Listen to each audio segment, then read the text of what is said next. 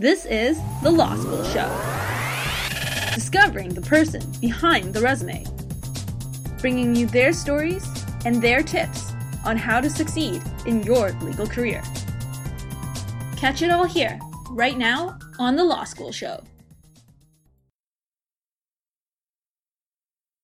Uh, so, please tell us about yourself. Well, my name is Hugh Verrier. I'm the chair of Whiting Case. This is one of the giant global law firms. Mm-hmm. And uh, I'm a Canadian. Yeah. I've lived in the U S since nineteen eighty-two. Oh, wow.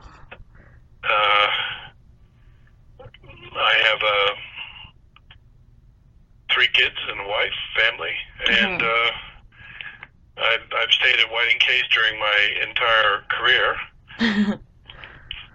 And during during the course of my career, I've worked in a number of offices around the world.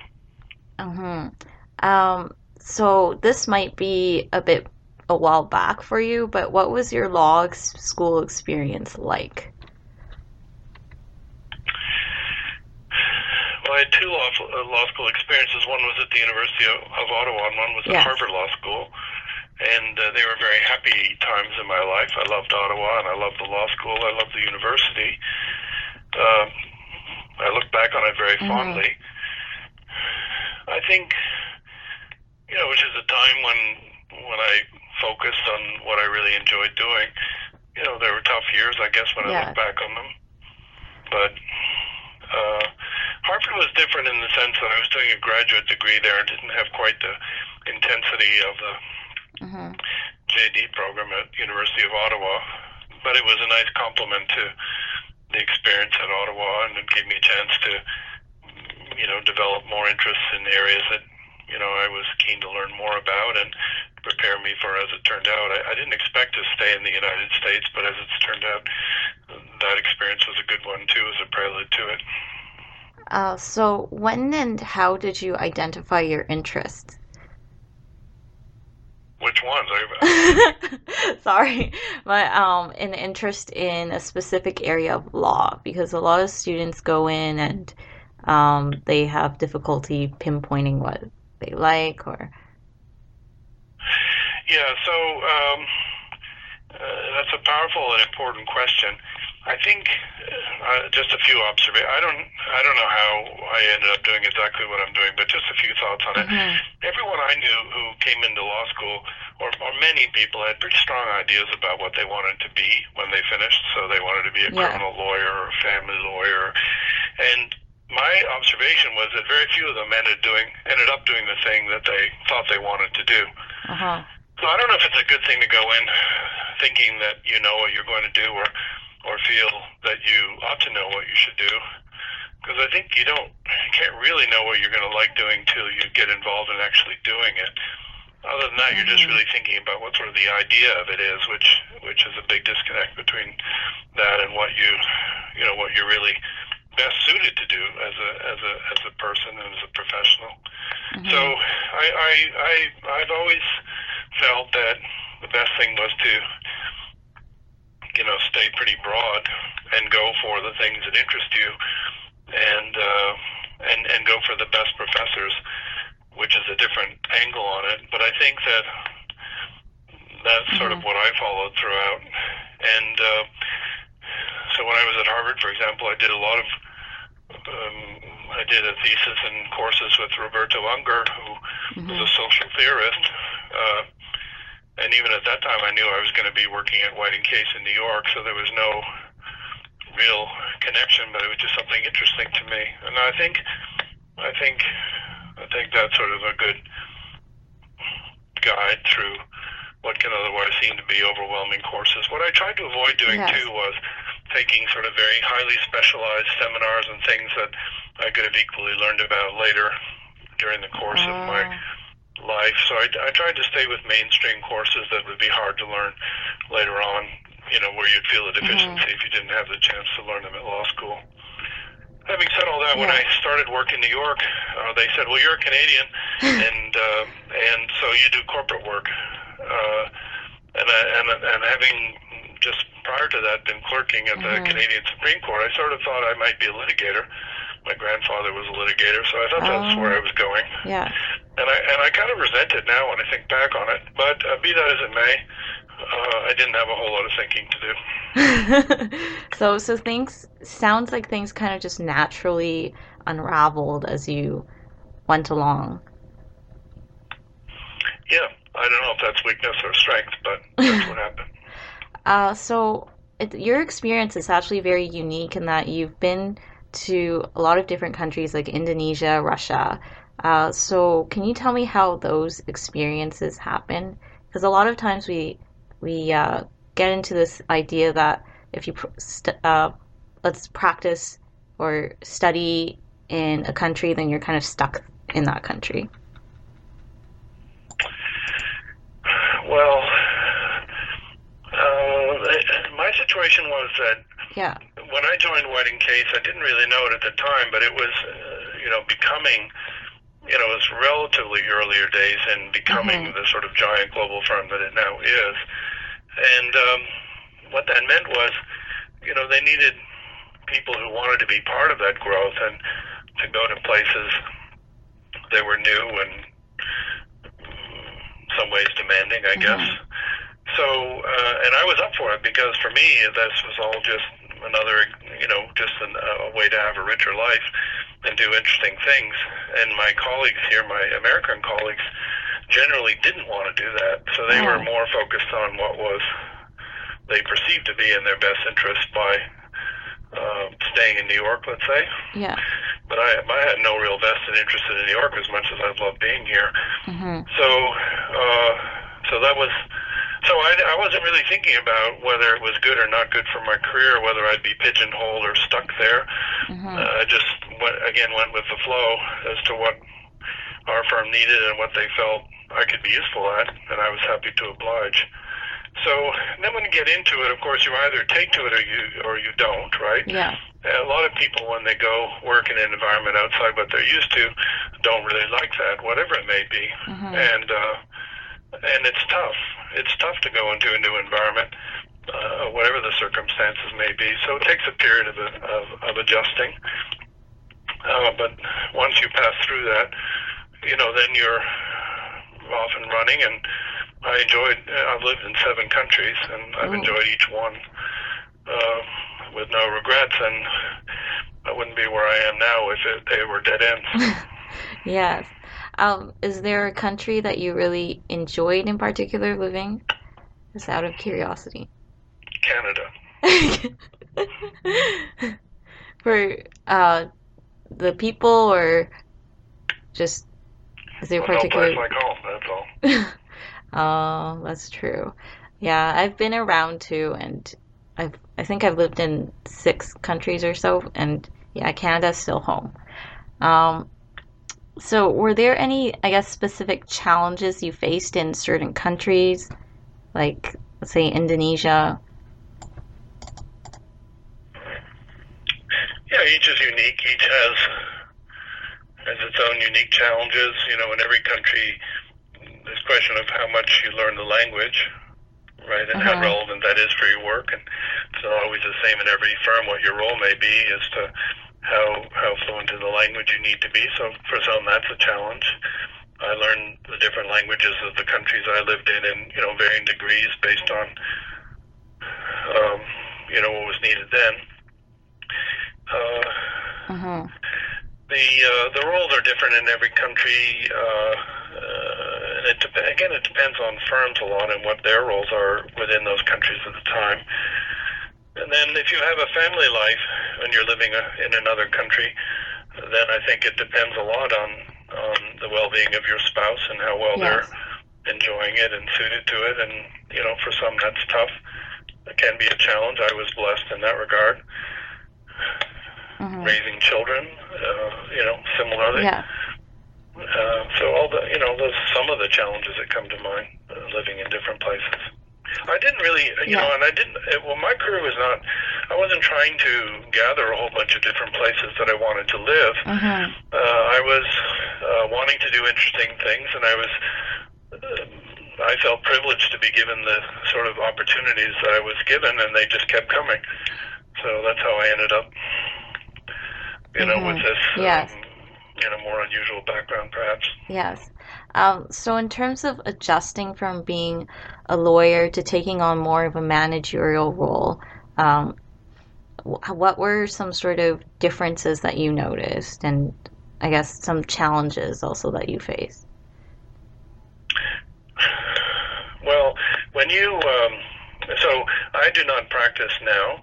Mm-hmm. Um, um, so when I became chairman in two thousand seven, yes. I stopped my practice. Yes. Um, and that's uh, under our governance arrangement. The chair is not supposed to practice. Our, our, our, our my client is the firm. I serve the firm and yes. my partners and all the people in the firm. So it's a different, you know, that's a huge yes. difference. And for some, for some, losing the practice is a shock and something mm-hmm. that they. they regret, and, and that for them is a hard thing to deal with. I haven't found that, but I, I do miss it a lot.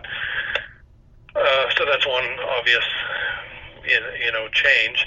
Another one is um, you really have to understand the business of a law firm and, and, and how it runs as a business. These are businesses. Mm-hmm. They're professional. They're made up of professionals, and they're, they're professional organizations. They're human organizations, but they're also businesses. And uh, in that regard, law firms all around the world have become much more business-like, certainly during the course of my career, and they'll become even more business-like mm-hmm. during your career. Uh, so when you step into management, you begin to learn about how they work. I don't know at the University of Ottawa whether you have any courses on on law firm economics or law firm uh, as a business, but mm-hmm. there certainly weren't any in my time. And I yeah. see, I had no business training or any background in in that side of law practice. So that's a big change, yes. don't you think? I mean, it is. So all of a sudden you have that dimension. Then then you, like being the head of any any organization, you, you start to understand it in its totality. Mm-hmm. So until that time, you, you know, I was always just working hard at my particular um, roles, which were much narrower in scope. Like I was head of the Moscow office, yes. or head of the Ankara office. But Um, then all of a sudden you start to have an understanding of people, right, and their challenges and what they're aspiring to and their needs and all of that that I was completely unaware of. So it's a whole mm-hmm. other dimension uh, of law practice, if you can call it law practice or law firm uh, life. And uh, it was a very dramatic change for me, and I had to learn how to do it as a leader. I'm still learning. Uh, yeah. So it was a, it wasn't... It, it, it was a big change in my life, and and uh, I think it was a natural complement to all these different experiences I had beforehand. Mm-hmm. Uh, I feel sorry sometimes for, you know, how uh, how as I led, people had to suffer perhaps from my inexperience, but we all grow together over time and get stronger. Mm-hmm. So in that case, then, uh It, you just slowly learned as you took on the role and adapted, just like living in a different country and adapting to those situations. Yeah, um, very much so. Yes, it's a good analogy, I would say. And so you've taken it's on... Not for, it's not for everyone, right? I mean, yeah, yeah. Uh, you know, yeah, I've so, spoken so to other lawyers. Yes, some other lawyers have told me that they still prefer practicing rather than the management aspect, because it, it's it's very different. Well, I guess luckily well, I think, I, I think yes. there's also there's different there's different roles in different times of your life. Mm, that's uh, true. So I when I became uh, chair, I was fifty-one years old. Yeah. You know, that's a decent practicing career before that, and I still may go back to practice. So I don't. Mm-hmm. You know, I, I think now's the time for me to serve the firm, taking all the experiences that I ha- I've had, and uh, you know, I, I feel like I'm doing the most that I can for the firm in my in my present role. So I, I don't I don't regret the fundamental uh, change. Yes, yeah, of course. Yeah, I read um, you, you did a massive reorganization, and uh, you brought in McKinsey as well, and There's like huge changes, virtual offices in India, which I thought was pretty interesting when you talked uh, in another interview about virtual offices.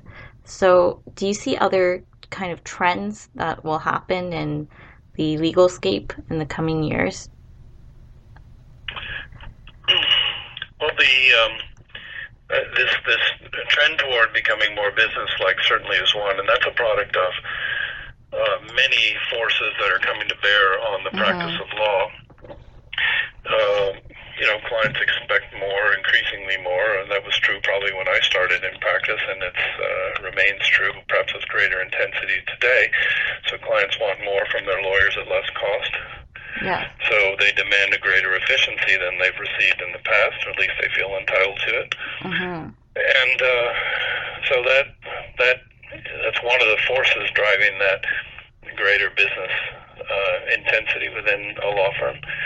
You also have technology, of course. It's a very mm-hmm. radical change over the course of my lifetime, and uh, uh, and of course, as we all know, that uh, absent some some unforeseen shock, the pace of techn- technological change will increase over the course of your lifetime yeah. compared to mine, and it's already been very dramatic in my lifetime. So it's hard to imagine almost what this will lead to. It's one thing to have emails and video mm-hmm. conferences and computers. It's another thing to imagine a future where more and more of the work that we do is being done by computers, which is certainly foreseeable. Mm-hmm. And what that will mean for the practice of law, it will remove, it will remove increasingly the drudgery from law practice, which I welcome, yeah. uh, and I think will make for a better careers for lawyers uh, and, and make the profession more attractive. One of the regrets of my life has been a lot of the drudgery I had to do as a young lawyer throughout my career, so I welcome the technological advances that will reduce that. Of course, that means fewer lawyers, uh, which is not a bad thing either yeah. in, the, in the broad scheme of life. So, you know, but in the course of all that, there'll be a lot of changes in the way law firms are run. The other uh, force uh, mm-hmm. bearing down on all this is greater competition. It's accelerated by the client pressure I mentioned, by the technological advances, which push efficiency, and yeah. uh, and then greater competition. And you have new entrants, right? Partly mm-hmm. enabled by technology, partly the uh, law practice is a lucrative market. So accounting firms are uh, have targeted global law practice. You have many so-called L P Os mm. uh, looking to do, you know, specific aspects of what lawyers do, part of that drudgery and other higher-end tasks. Yeah. And law firms themselves are more fiercely competitive, both in terms of um, attracting lawyers from other firms uh, and uh, and and in the way they price their services and, and and compete with others. So the effect of all that is. Um, you know, very dramatic over the last, say, since the recession, mm-hmm. and um, I think those will continue long into the future, and uh, will continue to, you know, have huge impact on law practice. Mm, yeah, I, I've been noticing in Canada too. There's a lot of mergers or acquisitions going on with law firms, so it's it's changing definitely. And even apps, letting people fill out forms, legal forms. It's quite interesting. Um, I, I guess this will be a fun question, but what do you think is the best thing about your job and what keeps you motivated? Well, what keeps me motivated is is uh, part of a journey that I feel that we're on. I'm talking about my firm, Whiting Case, mm-hmm. and, and and that is it's a journey uh, toward becoming an ever more global law firm. So the firm I joined yeah. uh, in eighty-three was, um, you know, two hundred white males, mainly in New York, and it was considered one of the largest, most international law firms in the world at the time. And now it's two thousand, and more than half of our lawyers are outside the U S Um, and these are, you know, this is a radical change in the mm-hmm. course of one lifetime, and it's not just about being bigger, it's about being very different in character. So I believe that what's emerging in the legal industry are, are global law firms that, you know, have global scope, global mm-hmm. um, um, connectivity, ability to serve clients globally. Uh, but that's not a static thing. You don't go from not having it to building it over a, a short period of time and you're global. I think it's an ever-evolving um, journey.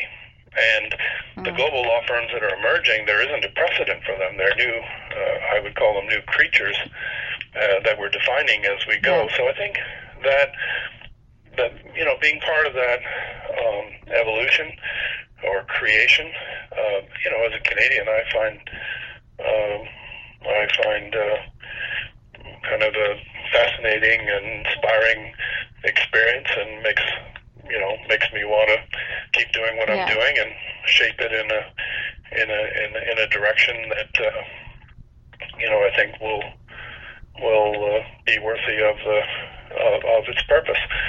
So that's that's where my source of uh, inspiration mm-hmm. comes from, and and sense of privilege too, sense of privilege to be part of it, and and sense of impact around the world too. Yeah. The the global scale is really huge. I, I'm just curious, um, how do lawyers actually end up, I guess, working with each other? Is, is it just through conferences, Skype conferences, or flying around, or? Yeah, both. You know, phone, old-fashioned phone, and um, videos, and flying around, and yeah, technology increasingly, of course. Okay, so there's there's and, a lot of teamwork and just. But in truth, you know, even even deals that were done in person uh, when I was a young mm-hmm. lawyer are done, you know, sight unseen through through computer and internet uh, emails, right? Through mm. uh, uh, so that change is going on domestically as well as globally. But once you're able to do that uh, at all, then you can do it anywhere, even mm, remote areas. True. So, but there's no yes. substitute. I mean, it's still it's still a people business, and there's no substitute for being, you know, having the finest lawyers in the markets where you are, and being recognized as that. And so, you know, yes. I'm not. I don't mean to overemphasize the role of technology, but you need you need lawyers who are at the top of their game, but they need to be connected with other lawyers around the world to be to be mm-hmm. a successful global player. So, for students uh, that are I guess, going to be lawyers soon, um, what would you suggest some sort of characteristics that are very important to be a good lawyer or sought-after lawyer?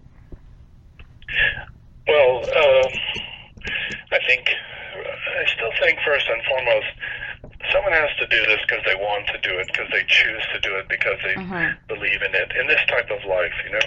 Yeah. So I think the kind of a passion and commitment and engagement with this as, as as something that you want to spend your life. It's not for everyone, and it's perfectly fine not to want yeah. to be part of that. But it doesn't work to say, well, I'm going to be a crackerjack lawyer for three years and then go off and do something else, because you, you just won't be that lawyer. You won't you won't have the time and the passion and the heart, right, to mm-hmm.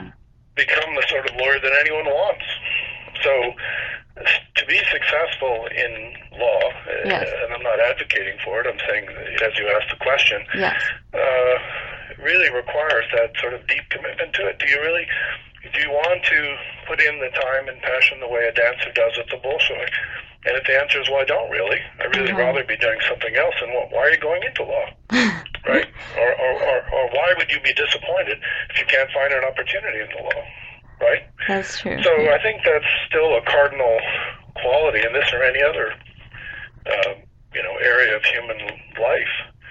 Mm-hmm. I think the other thing is, uh, you know, not everyone wants to be part of the, the global thing. Yeah. And there's nothing wrong with that, right? Again, it's a choice as to whether you want to want to make being part, you know, of the global market your career. Yeah. And uh, to do that, then, you know, you have to pursue opportunity, right? You have to have a sense of entrepreneurial drive that mm-hmm. you, and then confidence, right? That that you, that there are opportunities for you, and that you're prepared to pursue them, and uh, and not fall prey to a very narrow calculus of, well, you know, uh, uh, I'm not sure where this is leading, and so therefore I kind of, maybe it's better to take that job on Bay Street, and mm. then we'll see from there. You know, I'm not suggesting one shouldn't go to Bay Street, but if if that's your game, then it takes a certain spirit to pursue it, and those who have that spirit will be successful. Mm-hmm. And Canadian lawyers have that gift. They, they, they're very well suited to um, work in the global arena. They're highly sought after by uh, all the global law firms. Oh, really? Uh, so there are an abundance of opportunities for those who want to pursue them. Oh, that's interesting, because a lot of times um, I've spoken to other lawyers, and they They often say that it's it's quite hard to get into the, I guess, international scene or or. Well, I don't know. May, maybe it's become hard, but I think if people do well and they want it, they will they will get it. Mm, that's true. It's a matter. You know, there's also a sense yeah. I hear a lot too from students more and more. I don't know if this. Um, You hear this, Angela, but mm-hmm. you know, many times people say, "Oh, it's so tough to get jobs in these big firms now. It's so much harder, and you can never become a partner." And uh, I don't believe that to be the case. I think it's easier to be a partner today than it was uh, twenty years ago. Uh, but again, it, re- it does require, you know, a real decision that that's yes. what you want to do in life, and it's perfectly fair not to want to do it. But the notion that it sort of can't be done is why most people don't do it. Oh, that's, that's a very good point. I guess, yeah, because a lot of times you keep hearing that it's just harder these days, or you shouldn't do that because there's not enough chance or whatever, but I guess you never know until you try. And well, there's no, there's no chance if you decide to, you, you want to pursue it after spending three years sort of not knowing what you want to do in life. Right? So, I mean, I think I think people commit themselves to at least putting their heart into what they do and then see where that goes. They'll find an abundance of opportunity. Oh, oh, what happened? Hello, sorry. I think the call, there was a bad... the connection, it just dropped. Yeah, all that talk about the advance of technology and, and we can't have a phone call. Yeah. Oh, man. But thank you thank you for calling back. I was about to call back using Google Talk because mm-hmm. it's cheaper. But, uh, but yes, thanks. um, Can I raise another point? Oh, that, yes, that yes, I, of course. I feel pretty... keen about. Yes. Um, one of one of the things I loved doing was uh, clerking. Mm-hmm. I clerked uh, for Justice Bertha oh, yes. Wilson at the at the Supreme Court of Canada, mm-hmm. and uh, that was just a wonderful experience in my life. And I I, commit, I I really recommend that everyone clerk who has any interest in doing it, or at least explore it. Again, what often you hear of people say, well, I don't really want, I don't know if I want to be a litigator, and so it doesn't really yeah. apply to me. Uh, as I said, I, I, I'm I'm not a litigator, uh, although perhaps not by my choice, but uh, I found it was a wonderful um, both life experience, and it helped me through just understand how courts work, how the law works, how uh. even how corporate transactions are going to be interpreted if they ever go to court. And uh, so I, I think if anyone can afford to do it and has an appetite for it, they really should explore it. And and uh, and, and I, for some reason, there seems to be a bit of a decline in interest in clerking. Uh, mm. But I do think that's a great experience for anyone. I guess part of the decline might be because there's people are still a bit worried that it's just like a one-year thing and then what next? But I do think it's a good experience. I mean, I want to try, but uh, yes, it's it's it's a bit. Well, if you make deci- if you make decisions based on worry, you're you're probably invariably going to dumb down the decisions to less than what you could achieve, really, certainly over time. That's true. So I, I think it's I think it's not the right way to look at how to how to build a lifetime that's meaningful and, mm-hmm. a, and an enjoyable lifetime, right? Is shouldn't be what you're worried about what the future may bring. It should be you know, wanting to be connected with things that are that make a, a life rich and meaningful. Mm. Uh, so, just wondering, what was clerking like? I, I mean, I've heard about it, but I haven't gone through it. So, so I was just wondering if you could maybe touch a bit upon it. Well, I found it very tough. I mean, it was tough. It was uh, the, the Supreme Court of Canada is under yeah. a you know huge workload, under tremendous pressure individually, the judges, and for that they they they use clerks to help them. Uh, when I started, there was only one clerk. Now there's more than one, I believe. Yes. But um, you know, I think it's a mentoring type relationship where uh, with a judge uh, who, who who helps. I think begin to shape your thinking as a as a young lawyer, and you see that person's thinking through the prism of the cases. So mm-hmm. when you're, mm-hmm. it's one thing to read law cases in law school, it's another thing to have to decide them, and to through the judge, uh, see how that person decides the cases, and that's a and then see the life of it in the courtroom and and the participants, and when you put all that together, it brings the life of the law uh, alive, right? Alive yes, in a way yes. that is uh, connects you to understand what it is and not what you sort of imagine it to be from reading a book. No. yes.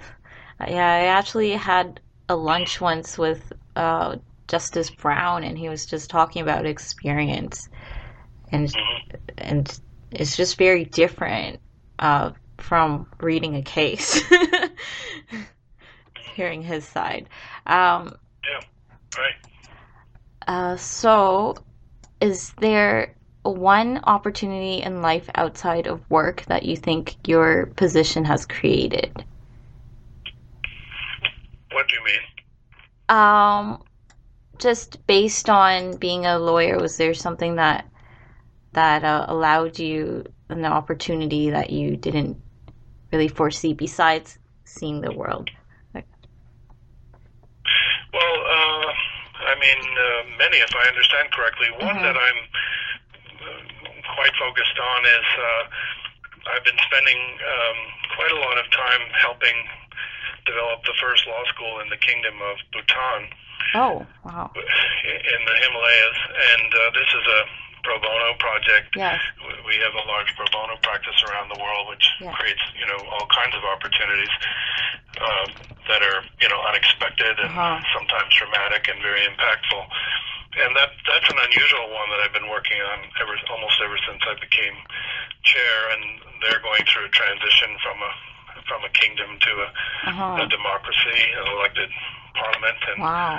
they don't have lawyers, or they don't have a any legal capabilities to uh, to develop lawyers, so we've been working with them uh-huh. to do that and fashion a curriculum and design all aspects of a law school that will suit their needs. And that's not the sort of thing uh, perhaps I imagined no, no. In, in in in a regular career, but I feel privileged to have had that wow. kind of opportunity. Bhutan, wow. Oh, what what it. What what is it like, I guess, developing a curriculum? Did you just, was it based on Canadian law school or American, or? It's very curious. Well, we specifically didn't want to create an Anglo-Saxon law school for Ooh. them that was yeah. based on Anglo-Saxon law, um, which, of course, is easy to do when that's all you know. Yeah. Um, They do have a, they do have a, a kind of common law. They also have Buddhist law, Buddhist doctrine. So we, we had to take all the different elements that make up their legal system and combine it into create what I, I think will be a very unique kind of law school. And uh, we yeah. had to fight always against, you know, repeating what we know. Wow, that that is very, very unique. I don't think I would be able to shape our curriculum right now. Well, you know, the the uh, the kinds of things that you think you're capable of or not capable of, they change, right, in your lifetime, where mm-hmm. opportunities present themselves, and you you find that you're able to do things that, you know, you may not have imagined. You've just been listening to The Law School Show. You can find all our episodes on iTunes, Stitcher, or at our website at the law school show dot com. If you liked what you heard, like us again on Facebook and get the latest updates from The Law School Show. Career advancing advice right to your earbuds.